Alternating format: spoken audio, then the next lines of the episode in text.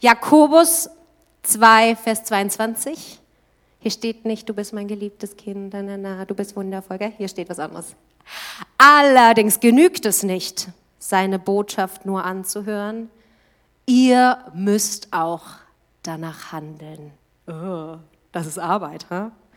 Und Jesus, so bitte ich dich heute Morgen, dass du unsere Herzen öffnest und dass du uns hilfst zu verstehen, was du uns sagen möchtest, dass du uns Mut schenkst, Dinge zu verändern in unserem Leben, wo wir festgefahren sind, wo wir nicht weiterkommen. Da brauchen wir deine Kraft, deine Macht, deine Freiheit.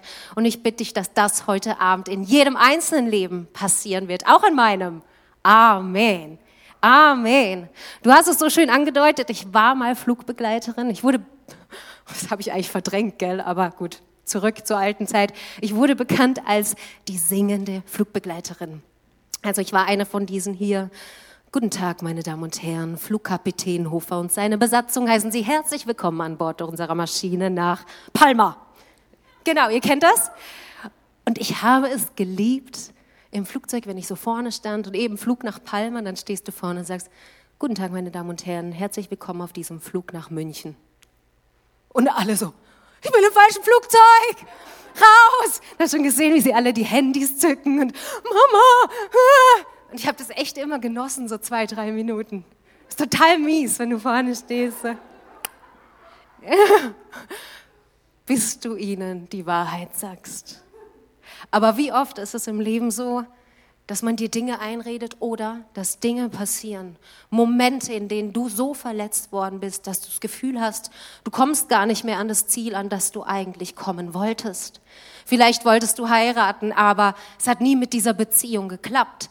Und die Leute sagen, ja, jetzt bist du aber echt alt geworden, gell? Bist auch nicht mal gebärfähig. So Sätze höre ich auch schon. Äh, oder ganz andere Verletzungen.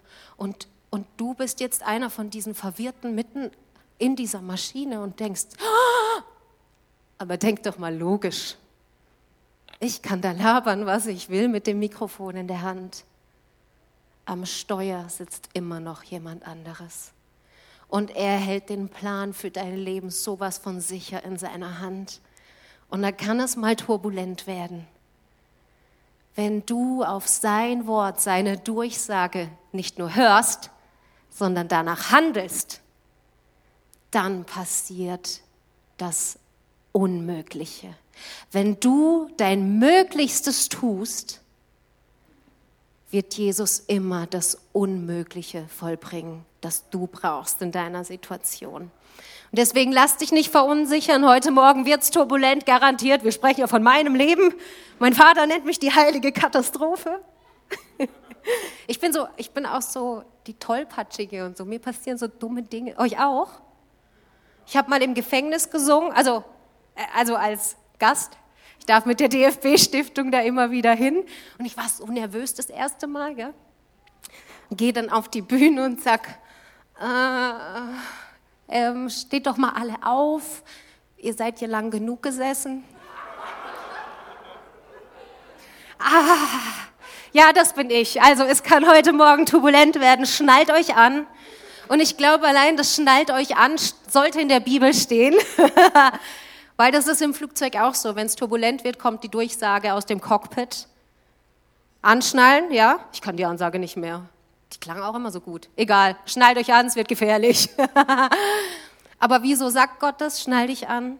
Weil er will, dass du sicher bist. Auch wenn die Stürme toben.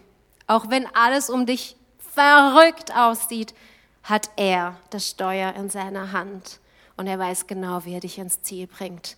Auch wenn das Leben erstmal anders aussieht. Und bei mir sah es erstmal anders aus. Ich war sweet 13, 13 und ich hatte alles im Griff. Die Jungs sowieso. Ähm und im Handball war ich äh, sehr erfolgreich, habe mich auch darüber definiert. Und eines Tages im Training war da mein absoluter Traum, Mann. Ihr wisst schon.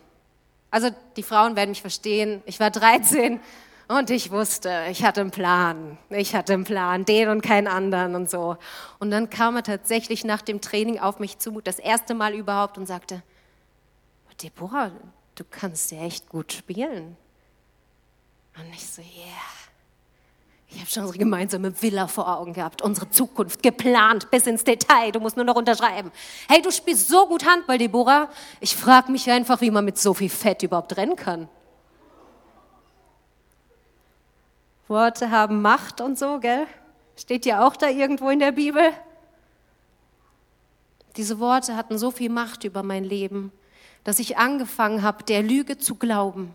Ich habe mich entschieden, der Lüge zu glauben. Heute bin ich ein bisschen reifer und weiß, dass das nicht einfach so passiert ist.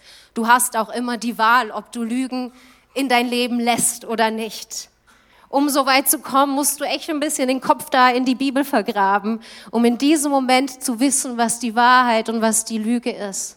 Du hast immer die Wahl, dich in das Licht der Wahrheit Gottes zu stellen oder, und wir tendieren leider rein menschlich zu diesem, aber ich bin doch nichts wert und ich kann nichts und wir saugen noch solche Sätze auf und verbuddeln uns da im Selbstmitleid, wo Gott eigentlich daneben sein Licht strahlen lässt und sagt, habe ich dir nicht schon tausendfachs Gegenteil erzählt?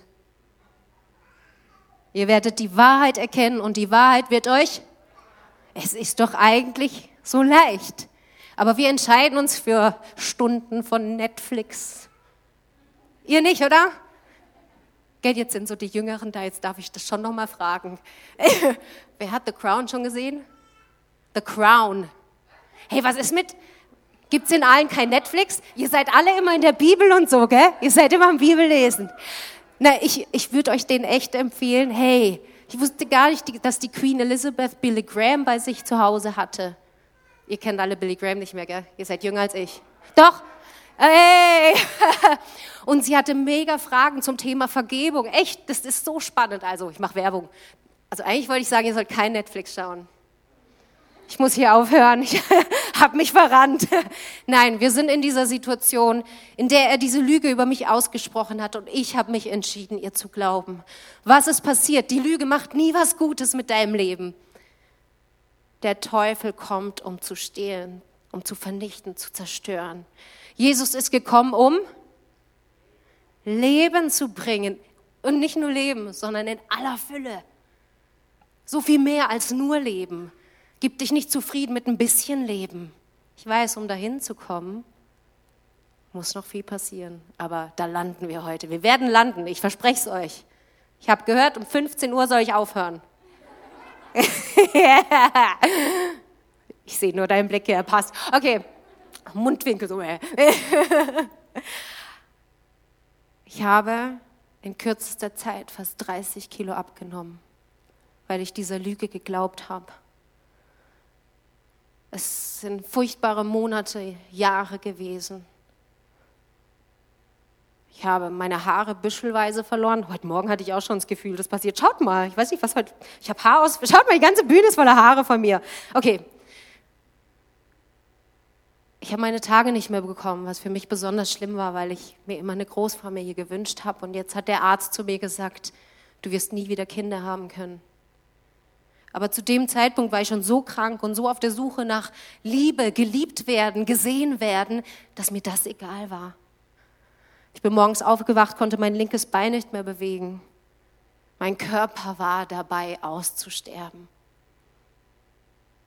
Und als wir irgendwann beim Arzt waren, meine Mutter und ich schon wieder, durfte ich nicht mehr mit ins Sprechzimmer. Aber ich hörte ihn trotzdem, wie er zu meiner Mutter sagte, Frau Rosenkranz, aus medizinischer Sicht können wir nichts mehr für Ihre Tochter tun. Ihre Tochter wird in den kommenden drei bis vier Wochen sterben. Das ist nicht das, was du mit 17 war ich zu dem Zeitpunkt dann, mit 17 hören möchtest.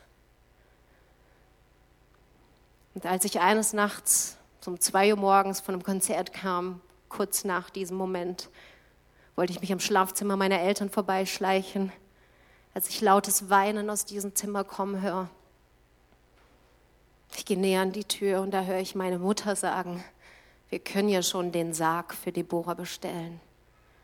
Deborah wird ja eh sterben. Aber, aber in dem Moment hat mein Vater geantwortet und die Stimme höre ich bis heute noch in meinem Ohr. Nein, wir werden für unsere Tochter beten und unsere Tochter wird leben.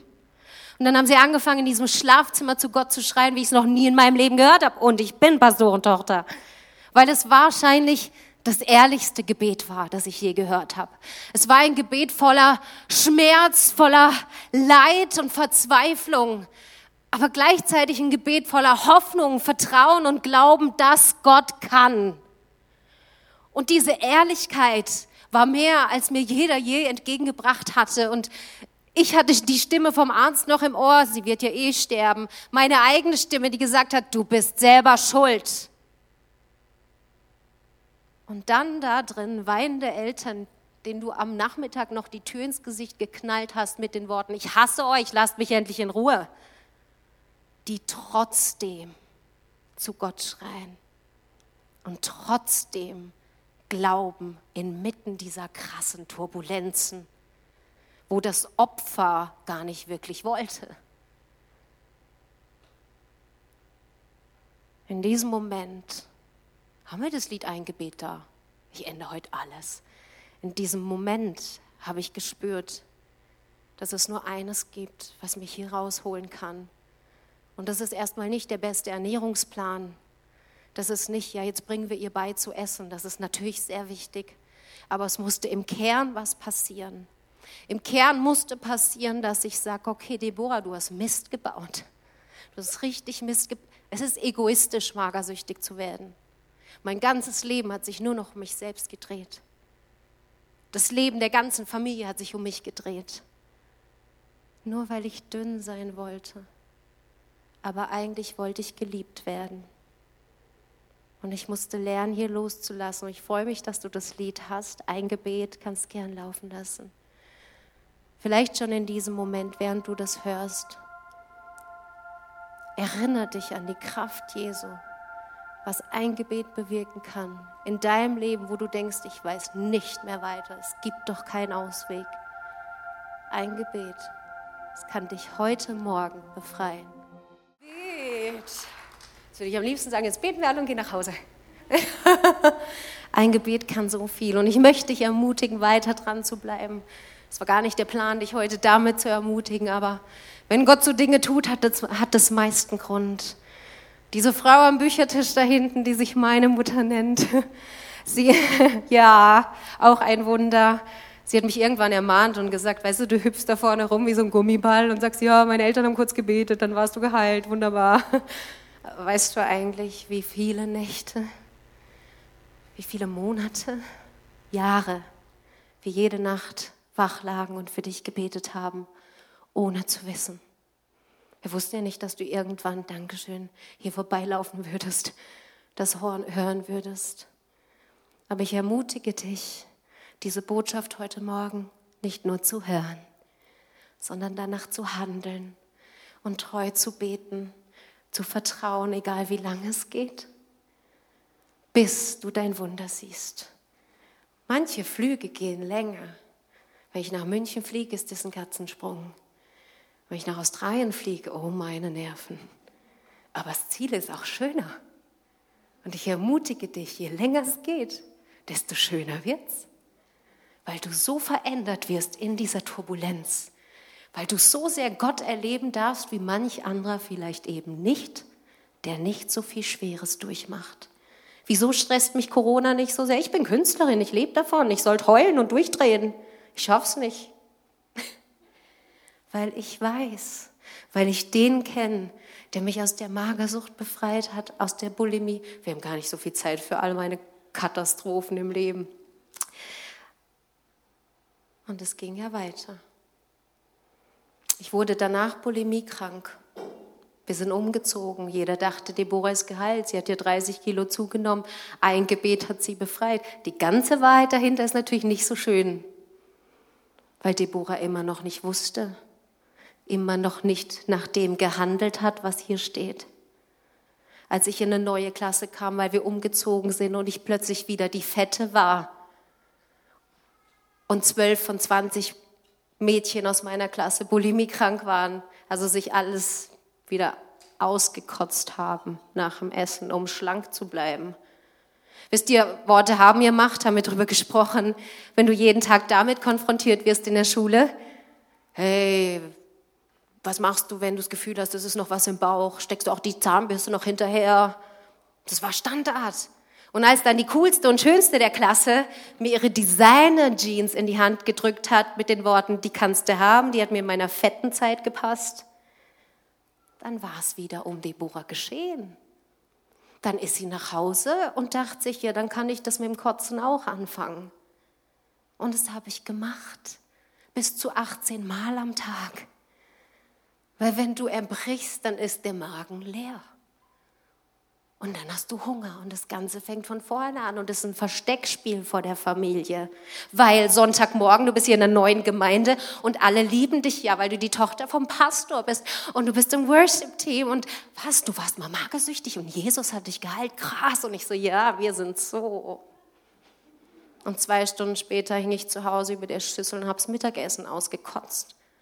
Und es war in genau so einem Moment, wo ich dachte, boah, wie kannst du das vor Gott auch verantworten?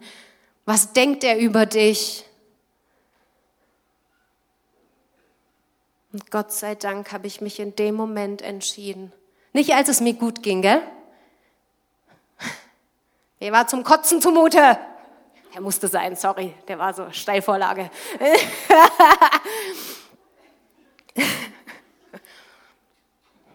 ich muss das jetzt, sorry, meine Gedanken sind wieder die Stunde Schlaf.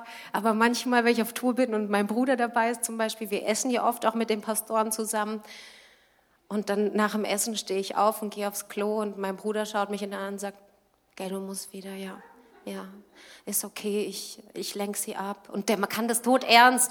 Und dann gehen sie alle zu ihm und sagen, ja, hat sie immer noch Schwierigkeiten? Er sagt, ja, ihr müsst echt beten. Und es macht so Spaß, das zu bringen. Naja, egal. Es ist schön, frei zu sein. Es ist schön, frei zu sein. Und ich muss es nochmal erzählen. Ich war vor gefühlten zehn Jahren schon mal hier in den Räumlichkeiten und da war ein Mädchen, magersüchtiges Mädchen, mit der ich nach dem Gottesdienst hier hinter der Tür gebetet habe. Und die ist komplett geheilt worden und, und ist jetzt verheiratet und hat, glaub, hat Kinder. Also ist echt cool. Also du weißt nicht, was heute bei dir passieren kann. Yeah. Yeah. Okay. Solange wer im Cockpit sitzt? Was? Was? Der Herbert? Nee, wir arbeiten noch dran. Wir arbeiten noch dran. Bis zum Schluss wisst ihr das. Und so war ich an diesem Sonntag im Badezimmer vor der Kloschüssel und ich dachte mir, ich will das ja gar nicht. Und wieso bin ich eigentlich aus der Magersucht da jetzt rein? Was ist schiefgelaufen bei dir? Und da, da habe ich verstanden, was schiefgelaufen war. Ich hatte keine Beziehung zu diesem Jesus. Absolut keine. Ich fand es toll, das Zeugnis zu geben, dass meine Eltern für mich gebetet haben und ich wurde geheilt. Aber ich selbst habe mich doch nicht einmal bei ihm gemeldet. Wieso? Nicht, weil ich es nicht wollte, weil ich mir nicht vergeben habe. Ich wusste doch, was ich tue, ist falsch. Also war die logische Schlussfolgerung, dass Gott mich nicht leiten kann. Wie soll er mir was vergeben können, was ich bewusst getan habe? Ich stecke mir doch bewusst jeden Tag einen Finger in den Hals. Sowas kann er nicht vergeben und somit hat der Teufel gesiegt. Der kommt, um zu stehlen und zu zerstören und zu vernichten. Jesus ist gekommen, um Leben zu bringen. Nicht nur Leben, sondern Leben in Fülle. Das heißt nicht mal nur normales Leben, gell? Das versteht ihr schon richtig. Er will dir mehr geben, ein Leben in Fülle. Und wir bleiben hier stehen bei, ja, ich habe halt versagt, mir kann er nicht vergeben, aber ich predige Vergebung, weil für andere gilt es, nur für mich nicht. Ich stand auf der Bühne im Worship, habe das gesungen und ich gebe es gerne weiter, weil Jesus so gut ist, aber für mich doch nicht. Das habe ich nicht verdient. Nö, hast du nicht. Aber hinter mir ist etwas, das als Zeichen für das steht dass dir alles vergeben werden kann, auch wenn du es nicht verdient hast. Und ich musste raus aus diesem Stolz, weil irgendwo ist es auch Stolz. Und ich musste auf die Knie fallen und wirklich, ich habe das vor dem Klo gemacht. Das ist nicht gerade der richtige Ort für die Anbetung, was? Aber jedes Mal, eben du sagst doch, gell, doch, jedes Mal, nachdem ich gekotzt habe, jedes Mal, das war bis zu 18 Mal am Tag, bin ich dort auf den Knien geblieben und habe gesagt, Gott, ich schaff's nicht. Aber du, Ich brauche dich, vergib mir, jedes Mal wieder. Vergib mir, hol mich hier raus. Ich habe angefangen, mich im Wort zu vergraben, auch wenn ich es nicht wollte, weil echt Netflix macht mehr Spaß. Ist immer das Gleiche, gell? Aber die Wahrheit, wenn du sie erkennen willst, musst du sie auch lesen. Und die Wahrheit ist hier. Die Wahrheit, die dich frei machen wird. Und Gott hat mich Stück für Stück daraus geholt. Auch das war nicht von heute auf morgen, gell? Es war ein Prozess. Aber in diesem Prozess, ich finde Prozesse schön. Da wächst man, da wird man stärker. Ja, man fällt. Man fällt. Du sagst, ich würde gern, du sagst singen. Heute mache ich alles anders. Ich fühle mich so wohl, glaube ich, deswegen. Ich fühle mich wie zu Hause. Man fällt, aber da ist Gott da. Bauen wir das gerade ein, das ist doch super weil er dich liebt, gerade wenn du fällst. Weil er dich liebt, ist er gerade dann auch da. Und das will er dir heute Morgen zusprechen, wenn du dich gerade so fühlst, als würde dein Flugzeug abstürzen. Er ist es, der es hält. Darf ich dich sagen hören? Ja, ich glaube. Ah, fühlt sich gut an, ja? Ja, ich glaube, was du über mich sagst. Wow, wenn man diese Message checkt, wird man heil. Wirklich. Es ist einfach so. Ich muss, ich muss jetzt überspringen. Deswegen habe ich ganz viele Bücher geschrieben, weil das Leben, meine Katastrophe, meine Katastrophe ist so endlos, dass ich hier noch bis heute Abend sitzen könnte. Aber ich kann euch eins sagen, Gott hat mich nicht nur heil gemacht. Ich war essen in Frankreich und dann kam die Kellnerin mit der Rechnung und meinte, darf ich das jetzt so sagen? Äh, ich habe noch nie eine Frau gesehen, die so viel essen kann wie Sie. Dann habe ich ihr meine Geschichte erzählt. Also ich liebe das Essen, ich liebe es, aber nicht nur das hat Gott mir zurückgeschenkt. Auch körperlich hat er mich komplett wiederhergestellt. Ich sage euch, Gott macht keine halben Sachen. Ich könnte eine Fußballmannschaft auf die Welt setzen, aber irgendwie brauchst da, glaube ich, einen Mann zu, hat man mir gesagt. aber auch die Organe, die betroffen waren, nichts ist davon mehr zu erkennen. Sogar die Zähne, ich sollte ganz kaputte Zähne vom Erbrechen haben. Gott ist echt gut. Ja, und als ich davon frei werden durfte, hat sich mein Leben so verändert. Ich bin so gesegnet worden, jeden Tag ein bisschen mehr. Ich bin erfolgreich und reich geworden. Probleme kenne ich nicht mehr. Jeder Tag hält so viel Wunder für mich bereit und ähm, ihr schluckt es alle, gell? Ist voll gut, ich könnte euch alles erzählen. Prüfet. Nein, kurz drauf bin ich vergewaltigt worden. Ich habe euch gesagt, ihr müsst euch anschnallen.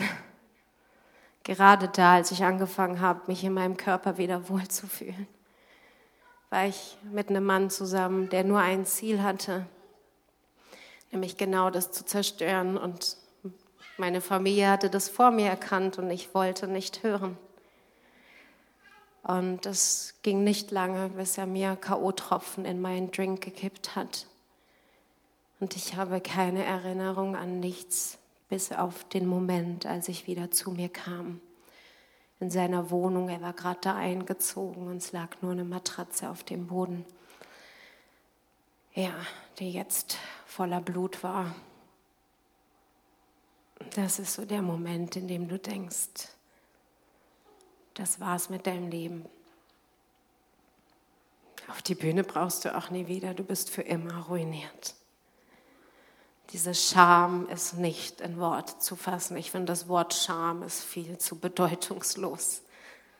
Ich bin nicht nach Hause wegen dieser Scham, habe mich zwei Wochen bei einer eher schlechten Freundin versteckt, weil es ist so lustig, wenn es einem schlecht geht. Ich dachte ja, es ist meine Schuld. Ich habe es doch provoziert. Das kennen viele Missbrauchsopfer. Dann verzieht man sich, dann sucht man auch eher das Schlechte. Ich habe leider viele junge Frauen, die mir schreiben, die missbraucht worden sind und dann passiert es ihnen immer wieder, weil du anfängst, das, das klingt blöd, gell, aber du ziehst es an. Du siehst aus wie ein Opfer, du, hast, du bist tot innerlich außer Jesus kommt mit seiner Fülle. Das muss ich jetzt schon kurz vorweg geben, mitgeben. Aber in dem Moment ging es mir nicht so. Stundenlang stand ich unter dieser Dusche und der Dreck wollte nicht von mir. Und dann war zwei Wochen später Ostern. Und ich bin Pastorentochter, ich musste in Gottesdienst. Das war echt blöd. Ich habe mich in der letzten Reihe verkrochen und ich möchte was vorlesen. Ehrlich gesagt, es ist leicht, das vorzulesen, weil das Thema, über das spreche ich auch noch nicht so lange und das ist, es ist ein hässliches Thema. Aber leider weiß ich, allein statistisch gesehen müssen hier Menschen sitzen, die Missbrauch erlebt haben. Und du bist es mir wert, dass du die Wahrheit erfährst. Darf ich etwas sehr Persönliches mit dir teilen? Ganz kurz, ihr habt so kleine Zettel auf den Stühlen, ein Wunder für jeden Tag. Das sind Andachten, die ich täglich schreibe und per E-Mail um 5 Uhr morgens lande in eurer Mailbox. Und hier klaue ich einfach eine Nachricht, die ich geschrieben habe, die in der nächsten Woche erscheinen wird. Darf ich etwas sehr Persönliches mit dir teilen, woran ich sofort denke, wenn wieder Ostern ist? Dass ich als junge Frau kurz vor Ostern vergewaltigt worden bin und in dem Moment glaubte, nie wieder wirklich leben zu können. An Ostern saß ich von unendlicher Scham und Schuldgefühlen erdrückt in der letzten Reihe und wollte eigentlich nur verschwinden. Meine Ohren wollten nicht hören, was der Pastor predigte. Denn wie sollten sie mir jetzt gelten? Und in diesem Moment sprach der Pastor aus, was mich so sehr plagte. Jesus ist für deine Schuld und Scham ans Kreuz. Volltreffer. Und er ist auferstanden, damit auch du von vorne beginnen kannst, weil du durch seine Wunden heil bist. Yes!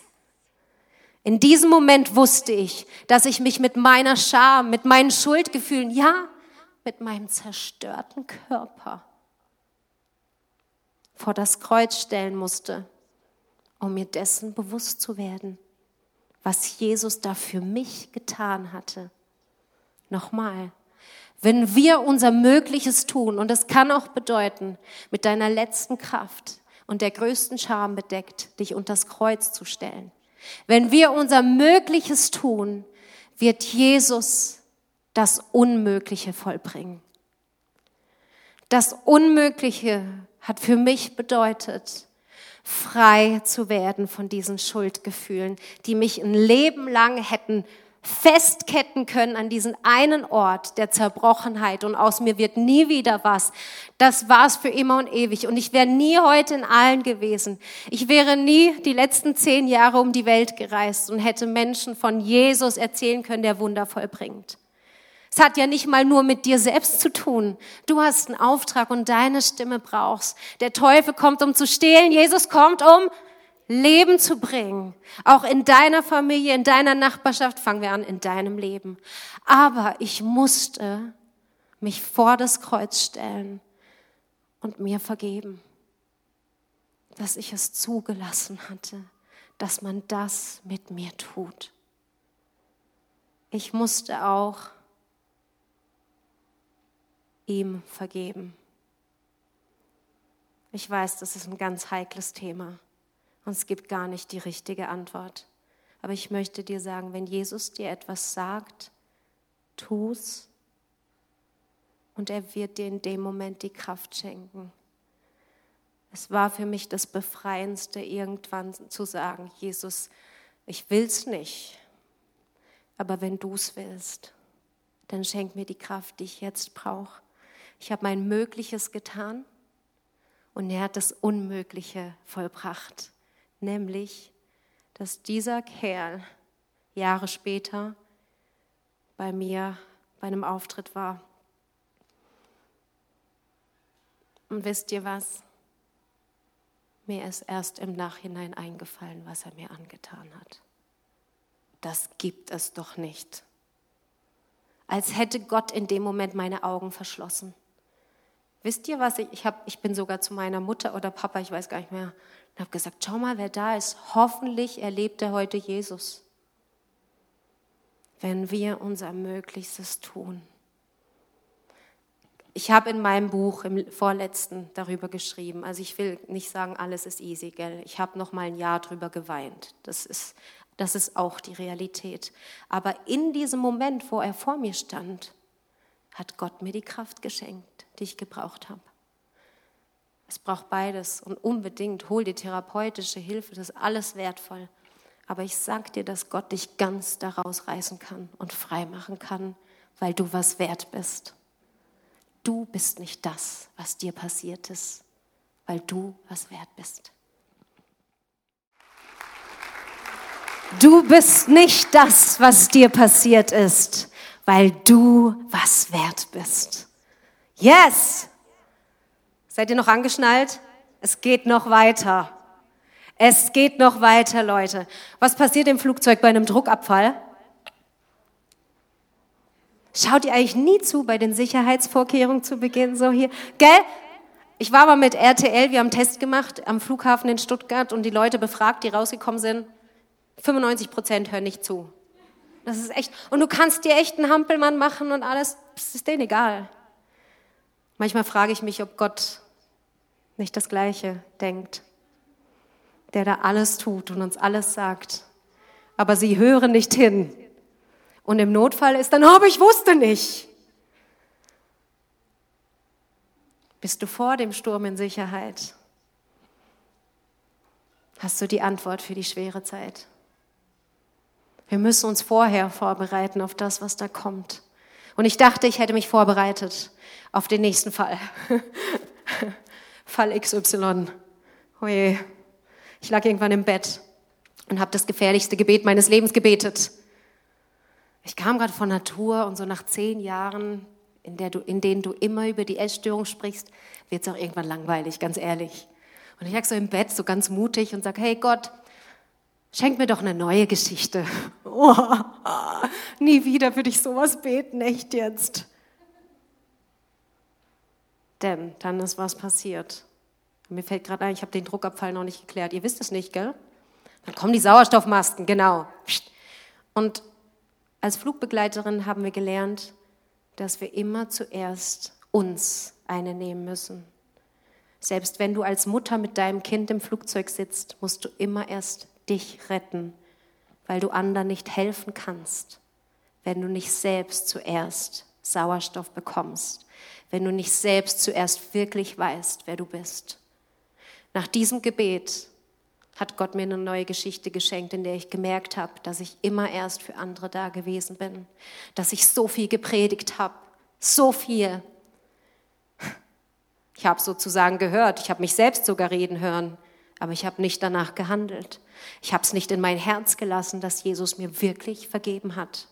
Immer noch nicht. Dass Jesus mich meint, wenn er sagt, du bist mein geliebtes Kind. Immer noch nicht. Die anderen schon, ich nicht.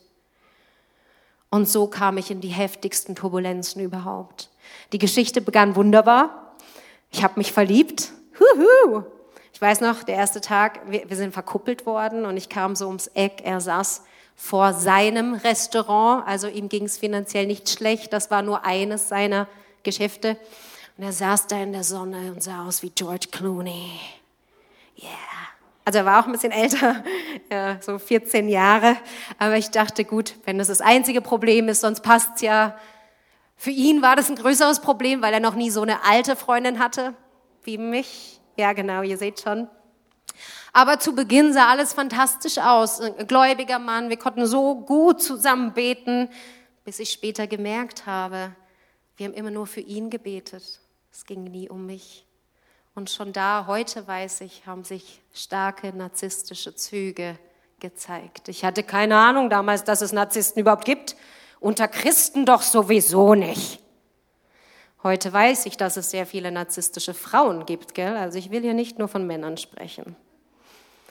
Und das Ganze wurde immer ausgeprägter, wo er zu Beginn noch gesagt hat, boah, krass, wie viel Leben du verändern darfst durch deine Arbeit, ist das sehr schnell gekippt in, oh, was willst wieder in so eine peinliche Kirche, die nicht mal einen guten Sound haben. Er war noch nie hier. Er war noch nie hier. Und das bringt eh nichts und da verdienst du ja fast nichts. An meiner Seite bist du safe. Ich brauche dich auf dem roten Teppich neben mir und ich habe nicht gemerkt, wie ich ganz schnell zur Trophäenfrau wurde weil ich den Lügen wieder geglaubt habe, Das, was du tust, ist nicht wertvoll. Ach, Deborah, und außerdem solltest du ein bisschen abnehmen, weil mir ist es peinlich, wenn du so neben mir herläufst. Deborah, wenn wir mit Politikern uns treffen, dann bitte halt einfach den Mund, weil deine Geschichte interessiert hier wirklich keinen. Und wenn ich es dann doch gewagt habe, irgendwas zu Tisch zu sagen, habe ich unterm Tisch seinen Fuß gespürt, dann habe ich einen Tritt verpasst bekommen. Psst. Und ich habe geglaubt, dass ich wirklich nichts zu sagen habe, dass ich nicht so gut aussehe wie die anderen. Nach all den Jahren, nach so vielen Frauenkonferenzen mit Psalm 139, du bist mein wundervolles Kind. Ich habe dich erschaffen. Ah. Und alle Frauen immer, ah. Und dann weinen alle. Seien wir doch ehrlich. Und wir sind so berührt und gehen nach Hause und denken, Mann, mich ein fetter Klops, ich bin so hässlich. Wenn wir jetzt endlich mal checken würden, dass Gott uns wollte, wie wir heute hier sitzen, dann würden wir die Welt verändern können. Wir lassen uns von so Kleinigkeiten noch aus der Bahn werfen und mir ist es ja genauso passiert. Ich muss das auf die harte Tour lernen, die ich echt abkürzen muss. Das ist gutes Marketing, oder? Wenn ich jetzt sage, kauft das Buch, da steht alles drin. Nein, Scherz. Es war wirklich ein Drama, weil er hat mich emotional kaputt gemacht. Komplett. Ich habe 2017, was ja nicht lange her ist, kaum einen Auftritt angenommen. Ich durfte nicht mehr. Und ich konnte ja auch nichts, dachte ich. Lohnt sich ja eh nicht, du bist ja nichts. Wir sind nach Amerika, um meine Musik zu produzieren, weil mein Produzent in der Schweiz es ja zu, nie zu was gebracht hat in all den zehn Jahren. Also müssen wir nach Amerika. Geld war ja da, gell? Aber irgendwann auf einem dieser Rückflüge hatte ich eine Lebensmittelvergiftung, Sushi. Wusstet ihr, was diese Kotztüten alles aushalten? Das ist ja Wahnsinn. Im Ernst. Ich war total beeindruckt. Aber er selbst saß so dazwischen und ich musste immer über ihn steigen und und er meinte, ich kann dir nicht helfen, ich finde das unhygienisch. Und als ich dann drei Stunden vor der Toilette lag am Boden und konnte nicht mehr, kam die Flugbegleiterin zu mir und hat mir hat die Flugbegleiterin meiner Geschichte heute, das ist ja ein Engel, gell? Das ist ein Engel, der zu mir gesprochen hat, vom Cockpit hergesandt. Und sie sagte, mit was für einem Piep bist du eigentlich zusammen? Ich dachte so krass, es ist sogar von außen sichtbar, wie kaputt der mich macht. Die Beziehung ging auseinander. Und weil man Fehler macht im Leben, kamen wir auch wieder zusammen. Es ist doch verrückt, oder? Soll ich euch sagen, wieso? Weil ich in dieser Zwischenzeit an Netflix geglaubt habe. Ich sage immer Netflix, aber ihr wisst, was ich meine. Instagram, Facebook, alles Dramatische. Und ich bin nicht in die Wahrheit. Dort, wo Gott, Gott gesagt hat, hey, ich baue dich, ich richte dich wieder auf. Ich, ich zeige dir wieder, ich erinnere dich, wer du bist. Und als er dann wieder angekrochen kam, habe ich es nochmal versucht. Und dann bin ich in dieser Zeit nach Afrika geflogen aber es ging ja nahtlos weiter mit ihm. Er hatte sich keines, kein bisschen verändert. Und er sagte noch zu meiner Mutter, also mein Segen hat die nicht. Was muss sie jetzt nach Afrika Menschen helfen? Hier hat es genügend Leidende. Ich bin trotzdem in dieses Flugzeug, weil mein Vater hat dort ein Projekt, ähm, baut Schulen und so weiter. Und das hatte seit über zehn Jahren. Und zeitgleich habt ihr wahrscheinlich gesehen, dass Compassion heute da ist. Ich sehe sie strahlen auch durch die Maske. Ich habe ein Patenkind dort in Ouagadougou, Burkina Faso. Und ich setze mich ins Flugzeug, bekomme eine WhatsApp von ihm. Hey, also du siehst ja auch, es läuft nicht so. Nutzen wir die Zeit, in der du weg bist, um zu schauen, ob es wirklich noch was bringt. Total ermutigend, wenn du so auf eine Missionsreise gehst, oder? Total super. Ich habe den ganzen Flug nur Rotz und Wasser geheult und war ausgelaugt und fertig, als ich in Afrika war. Und kam eben in die Schule von meinem Patenkind und dort hat die Direktorin Worte, einen Satz in meinem Leben hinterlassen, der mich für immer verändert hat. Wir haben uns nämlich die Unterlagen von meinem Patenkind angeschaut. So, die notieren ja alles, gell? Ähm, Wachstum und, und äh, schulische Leistungen und wie viel sie zugenommen hat und alles Mögliche. Und dann schlug sie diese Seite auf und hier sind die Briefe, die du deinem Patenkind geschrieben hast. Nicht ein Brief, gell? Ich dachte so, ja, das ist ein bisschen Geld, tut nicht weh. Weißt du, so, ich tue ja was Gutes, das reicht. Oh, echt peinlich jetzt im Nachhinein. Das ist ein Leben. Ein Leben, das ich verändern darf, wenn ich will, wenn ich was tue.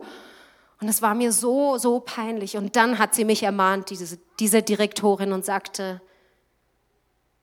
Deborah, weißt du eigentlich, dass ich auch ein Kind in Amerika unterstütze? Und ich so, was? Moment, wir sind hier in Ouagadougou, ihr verhungert und du unterstützt jemand in Amerika? Und dann sagte sie, muss ich denn erst genug haben, bevor ich geben kann?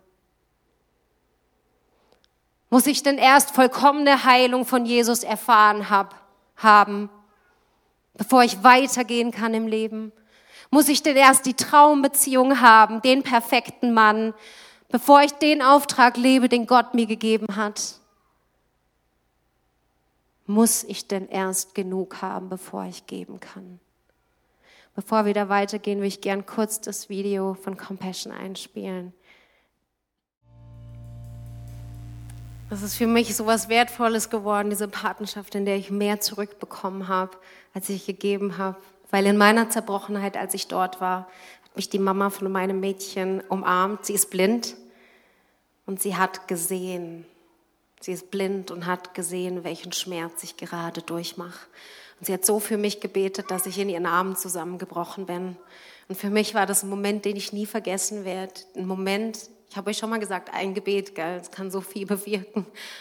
Und dieses Gebet hat mich wirklich bestärkt zu sagen, okay, okay, ich muss nicht alles haben, um zu sagen, Gott, ich diene dir trotzdem weiter. Was willst du denn mehr? Willst du, willst du die Heilung mehr als den Heiler? Willst du denn den, die Rettung mehr als den Retter? Willst du diese Beziehung mehr als Jesus? Im Ernst? Mir hätte es klar werden müssen, dass ich hier mehr in diese Beziehung gesteckt habe, als in meine Beziehung zu Jesus. Sonst wären mir früher die Augen aufgegangen. Ich möchte dich ermutigen, wenn du heute eine Partnerschaft abschließen möchtest. Es ist ein Segen. Es ist nichts, was ich dir hier verkaufen möchte. Da hinten liegen Profile aus. Ihr könnt gerne euch nachher informieren und hier vor Ort heute ein Leben verändern. Und da wäre ich euch schon überaus dankbar, weil mir das ganz arg am Herzen liegt, weil es ein Teil meiner Geschichte ist. Ich bin zurück nach, aus Afrika nach Deutschland und wusste und wusste, das wird nicht mehr lang so gehen. Und genauso haben wir uns auch getrennt nach dieser Reise. Und ich bin in ein tiefes, schwarzes Loch gefallen. Wir hatten doch schon unsere Hochzeit geplant. Hawaii ohne Witz. Ohne Witz. Und jetzt war er nach ein paar Tagen schon wieder mit einer anderen zusammen. Und nach vier Wochen auch mit ihr verlobt. Und Facebook und Instagram war voll mit diesen schönen Bildern und meinem Ring. Wisst ihr, wie das weh tut? Du verstehst die Welt nicht mehr. Besonders wenn du erfährst, dass er das Gleiche mit immer einer anderen Frau durchzieht. Jedes Jahr aufs Neue. Bei uns ging es ein bisschen länger. Ich bin krank geworden. Ich habe Tag und Nacht mir diese Bilder angeschaut und mich hinterfragt, wieso? Warst du zu fett? Warst du nicht gut genug? Es lag doch klar auf der Hand, was hier los war. Und immer noch dieses liegt's an mir. Was habe ich falsch getan?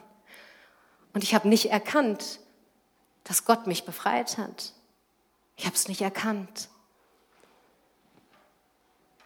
Aber der Schmerz war so, so groß. Und nochmal, ich hatte die Wahl zwischen der Wahrheit eben zu erkennen, dass Gott mich befreit hat und wieder diesem Netflix und Selbstmitleid und alle Männer sind doof und wisst ihr Frauen ja auch. Ähm, und man zieht sich die Quotes auf Insta rein und alles Negative. Und die, die Schmerzen haben, die ziehen dann die an, die noch mehr Schmerzen haben. Und man reißt sich gemeinsam runter. Und es tut so gut. Und Selbstmitleid sowieso. Und mit den Freundinnen. Und er ist so einfach. Dann habe ich versucht, mit Mama über ihn zu lästern. So angerufen. Weißt du, ich hatte eine neue. Und sie hat es nicht zugelassen. Und das war das Schlauste, was sie je getan hat. Ich wollte den Typen zerreißen. Und sie hat einfach nicht mitgemacht. Ist voll blöd, wenn du so ein Gegenüber hast. Da kommst du nirgendwo hin. Aber ich bin leider sehr, sehr krank geworden deswegen. Mein Pastor hat es Gott sei Dank erkannt und hat mich zum Arzt geschickt. Da wollte ich nie hin. Ich. Ich und depressiv. Hallo? Aber er hat gesagt, wir entlassen dich, wenn du nicht gehst. Also musste ich zum Arzt. Und dachte mir so, ja, in drei Minuten bin ich hier raus. Drei Stunden später lag ich winselnd am Boden, heulend, schreiend, mit dem Attest in der Hand, schwere Depression an der Schwelle zum Burnout. Das über deinem Leben zu lesen, ist schon noch mal eine harte Nummer. Auf der Heimfahrt von diesem Arzt habe ich auf der Autobahn dann links diese große Mauer gesehen. Und ich wollte meinem Leben ein Ende setzen. Das ist erst dreieinhalb Jahre her. Nach allem, was ich mit Gott schon erleben durfte. Aber der Schmerz war zu groß. Und ich hatte alles verloren. Ich hatte keinen Auftritt mehr. Nichts mehr, das mich ausgemacht hat. Jetzt war ich nur noch die im Schlafanzug Tag und Nacht. Ich habe nicht mehr geduscht, ich hatte keine Kraft mehr. Alles war so tot. Ich habe in den Spiegel geschaut und bin verzweifelt, weil ich es nicht mehr geschafft habe zu lächeln. Und lächeln ist halt Deborah eigentlich. Das war weg. Das kann nicht mehr leben. Aber wer die Bibel kennt, weiß, dass diese toten Knochen wieder leben können. Aber in dem Moment siehst du es nicht, weil du das Wort hörst, aber nicht danach handelst. Gott hatte mir so oft zugeflüstert, öffne mein Wort. Und ich wollte nicht. Ich wollte nicht. Es war zu anstrengend. Komischerweise ging das aber ganz gut, so über Männer zu lästern und äh, Fernsehschauen all das war easy. Aber die Bibel zu öffnen war so, oh je, du musst wieder Arbeit. Das verstehe ich nicht. Aber wir haben ein falsches Bild von Gott. Er führt uns sanft ran. Wenn wir unser Mögliches tun, wird er das Unmögliche tun. Irgendwann habe ich nachgegeben. Ich habe ein Andachtsbuch, leichte Kost, ja, es ging, und dachte, das schlage ich dann mal auf, nachdem Gott keine Ruhe gelassen hat. Ich wusste ja, tief im Innern wissen wir es alle. Wir müssen zur Wahrheit, um frei werden, um frei werden zu können. Wir wissen's. Es funktioniert bei anderen, wieso bei mir nicht? Weil ich es nicht tue. Ich handle nicht danach. Das ist eigentlich logisch. Und ich schlage dieses Andachtsbuch auf und denke, jetzt kommt eine Welle der Liebe Gottes.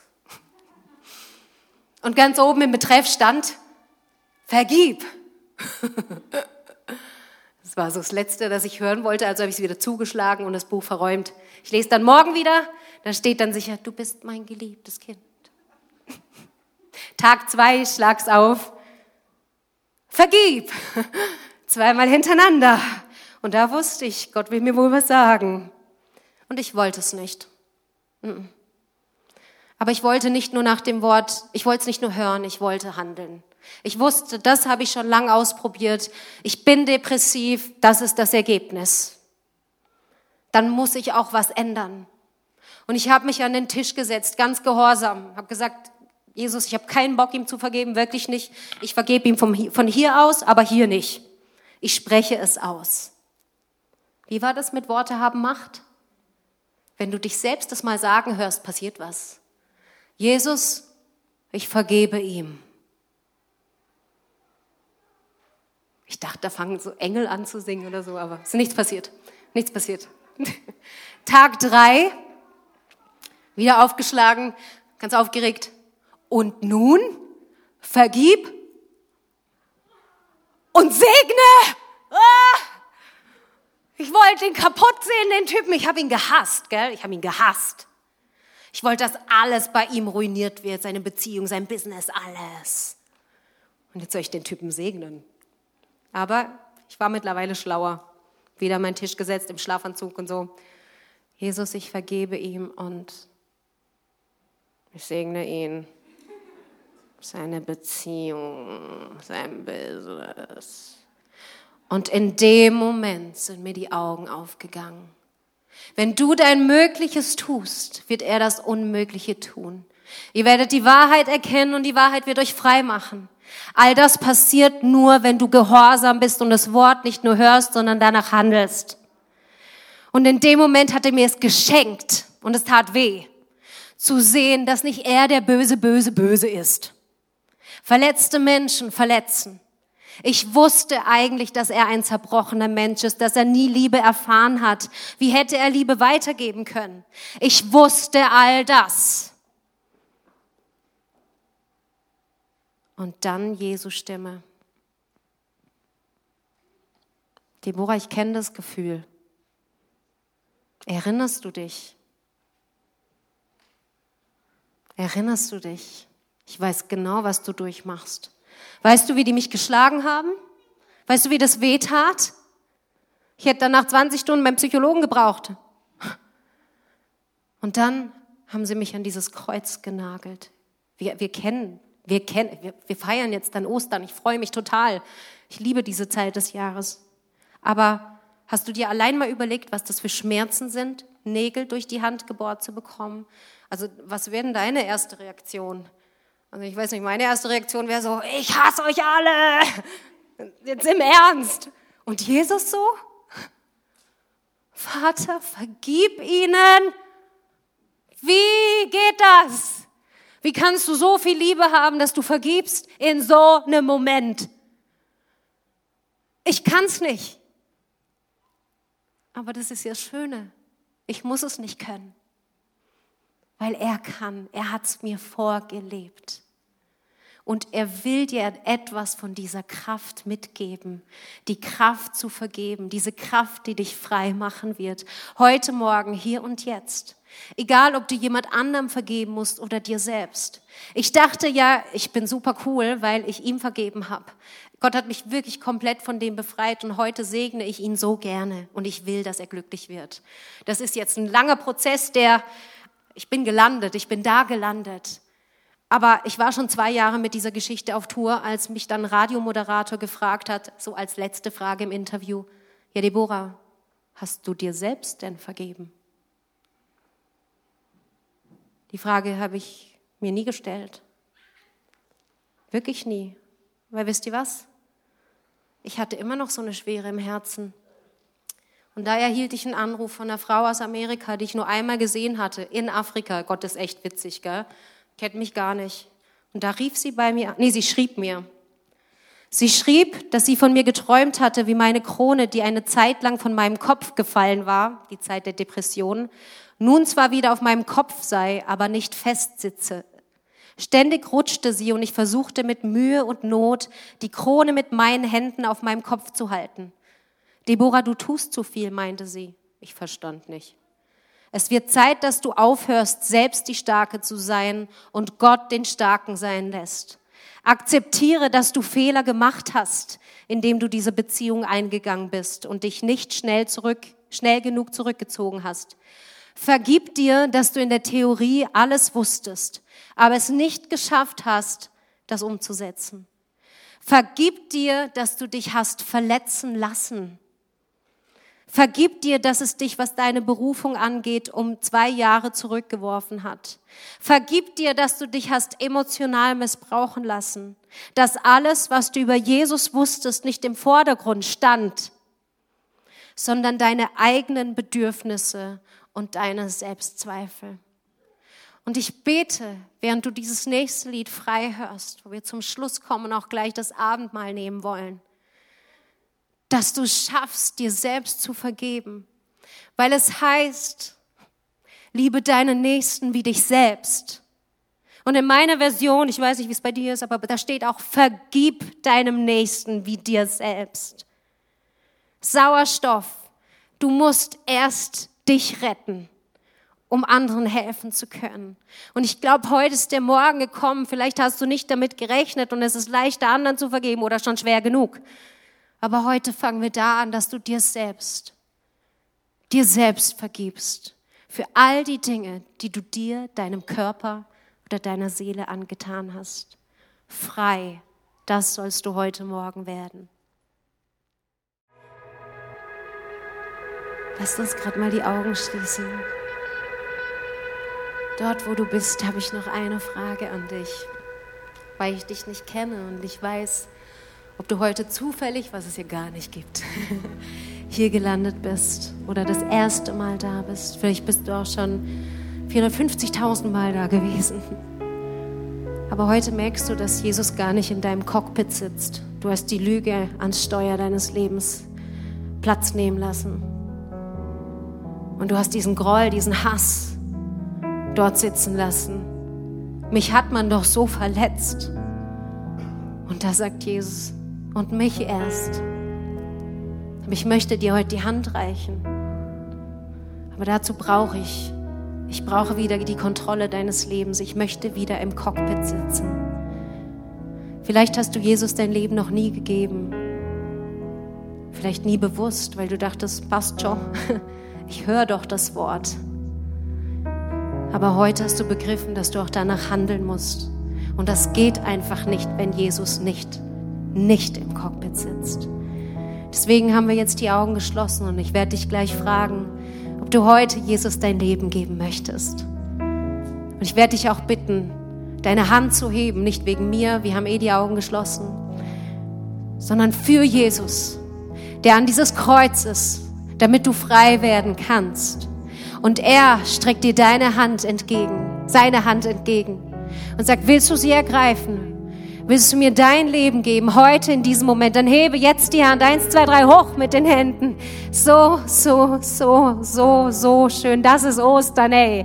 Lass uns heute Ostern feiern. Danke. Ich werde gleich für euch beten. Ich habe noch etwas auf dem Herzen, weil es heute um dieses so wichtige Thema Vergebung gibt. Nur vergibt, wer vergibt, wird frei. Vergebung macht sowas von frei. Sonst würde ich heute nicht hier stehen. Sonst würde ich noch in meinem Schmerz am Boden liegen und immer noch mich wundern, wieso ich nicht mehr lächeln kann. Gott will dir all das zurückschenken. Aber dafür braucht es mehr als ein Hören, es braucht ein Handeln. Und deswegen frage ich dich, ich weiß, es tut weh und es ist hart. Aber ich frage dich, willst du heute vergeben? Der Person, die dir wehgetan hat oder auch dir selbst? Dir selbst, um frei zu werden. Wenn du heute sagst, es ist mein Tag, ich, ich verstehe noch nicht wie und ich kann nicht, aber du hast verstanden, dass Jesus kann und er will, dann hebe auch du jetzt die Hand als Zeichen, ich vergebe. Yes! Oh, so schön. Halleluja, so, so, so schön. Ihr dürft sie nochmal runternehmen. Ich werde jetzt für euch beten. Und ich bitte euch, verpackt die zwei Gebete in ein Gebet. Ich bitte euch nachzubeten, laut. Ich weiß, ihr könnt das. Aber als Zeichen, wir wollen hier ein Zeichen setzen. Hier sollen Mauern brechen heute Morgen. Okay? Seid ihr bereit? Jesus, ich komme zu dir. So wie ich bin. Und ich danke dir, dass du mich genauso liebst obwohl du mich kennst. Das ist Liebe. Und diese Liebe brauche ich in meinem Leben. Ganz bewusst setze ich dich ins Cockpit meines Lebens. Übernimm du die Kontrolle. Ich gebe dir mein Leben. Und ich bitte dich, schenk mir deine Kraft, um auch anderen zu vergeben, wie du mir vergeben hast. Hilf mir, mir selbst zu vergeben. Ich will es tun. In Jesu Namen.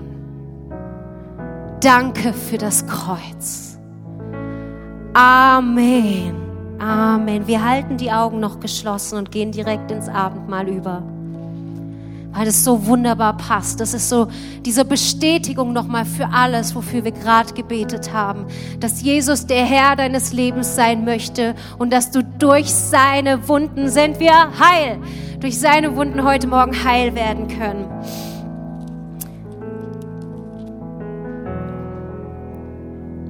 Jesus nahm das Brot, brach es in Stücke und gab es den Jüngern mit den Worten, ihr dürft es gerade zu euch nehmen, genau.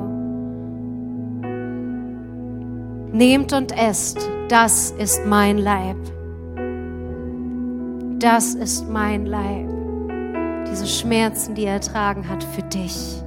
Du musst sie nicht länger selbst tragen. Dann nahm er einen Becher mit Wein sprach ein Dankgebet. Ein Dankgebet, gell? Jesus wusste, gleich ist er dran. Er war in schweren Turbulenzen in diesem Moment und er sprach ein Dankgebet. Daraus können wir auch ganz viel lernen. Gab ihn den Jüngern und sagte, trinkt alle daraus. Das ist mein Blut, das Blut des Bundes, das für viele zur Vergebung der Sünden vergossen wird. Und jetzt brauche ich ein Riesen Amen. Amen. Durch seine Wunden bist du heil. Amen. Und hier landen wir unser Flugzeug heute Morgen. Und wisst ihr, was die Passagiere machen, wenn das Flugzeug landet? Sie danken nicht den Flugbegleitern, sie danken dem im Cockpit. Amen. Seid gesegnet.